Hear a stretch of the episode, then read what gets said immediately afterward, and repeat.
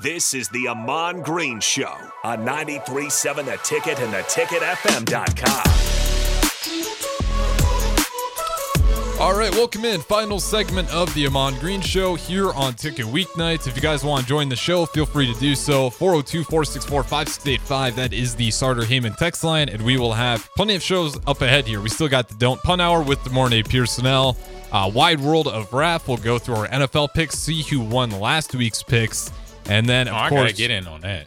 okay.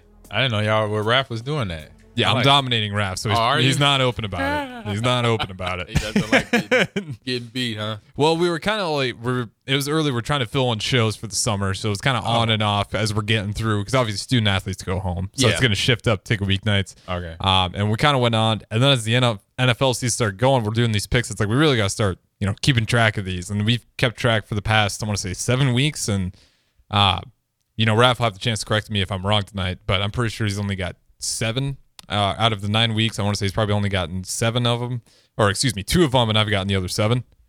Wow. So he's he's struggling right he's now. He's struggling. But to be fair, he always picks the Broncos, and that really hurt him early on. oh, But to be I'll also say I would pick the Broncos now. I always not, pick the Bears. Not a month ago. Burn me. Yeah, not a month ago for the Broncos, but now for the Broncos, yes. Yeah. You're watching it. Dang. Since we're Yeah. on the subject, who's been the most surprising team for you in the NFL? Is it the Denver Broncos, I say coming back mid-season, yes. Mm-hmm. Mid-season, definitely. Um, or even a team that's just Um, disappointed you beyond belief that you didn't think it was capable to have this bad of a season?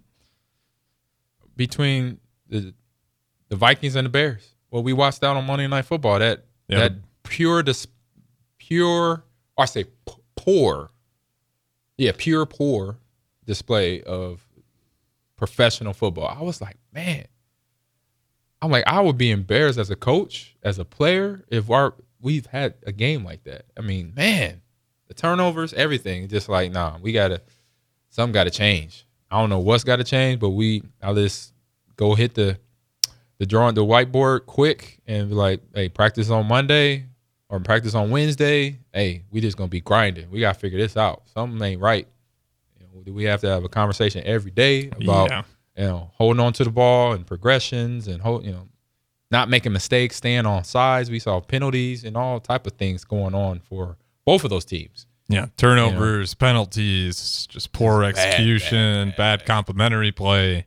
Yes, It's so- just ugly. It's just, uh, but it's again, like was something you talked about, I think, a couple of days ago or yesterday about player development. Mhm. It, it is lacking in some places in NFL, and unfortunately, one of those, both of those teams, one in particular, Chicago, is struggling with player development. You got to have it. I mean, same thing like we're talking about with esports. You got to have player development. Players that come in, like I said, they know the game, but you got to help them along the way. That's Mhm. why we're hired on as directors and coaches to get to get them mentally to get in the part of the game to understand it where they get better.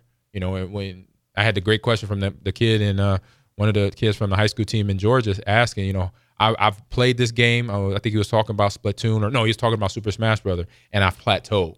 You know, so what can I do to get better? You know, I feel like I'm just kind of at a place I'm not going anywhere right now. That's ter- awesome to recognize the Right. plateau. And this is a high school because you, player. ha- you have to recognize when right. you're this is a high school player. Yeah. So for him to understand that and, and notice that, that's awesome. I should have said that to him, and he probably watching the show because the coach is a is a fan. Um, his daughter actually works up here uh, with uh, with me, and uh, and I said to him, I said, just find your weakest part of your game. Mm-hmm. You know, think about it for a second. You know, what's the weakest part of your game? Like you're good everywhere else. Where are you struggling? Where do you where you something you do and you're not really good at that part of the game? That's what you work on Mm-hmm. and then you keep everything else sharp and strong and work on your weaknesses. Go from there. Yep, and that's the unfun, unfun part that you're talking about, where you got to ra- watch your own film, right? Watch Watch, all the things you're bad at. It's Watch, not, not you gotta, fun, but uh, suck it up, Buttercup, and watch that game film. Yeah, doesn't matter any sport, esports, football, basketball, tennis. You got to watch All the film, otherwise you're not. You're gonna get those plateaus if you're not Exactly. double checking your own work. But Exactly. nonetheless, that's gonna wrap it up for the Amon Green Show. I am Harrison on the ones and twos. Amon Green in studio with me, host as always. We will talk to you guys tomorrow, but don't go anywhere. Don't pun hour up next with Demorne Pearsonell. Yep.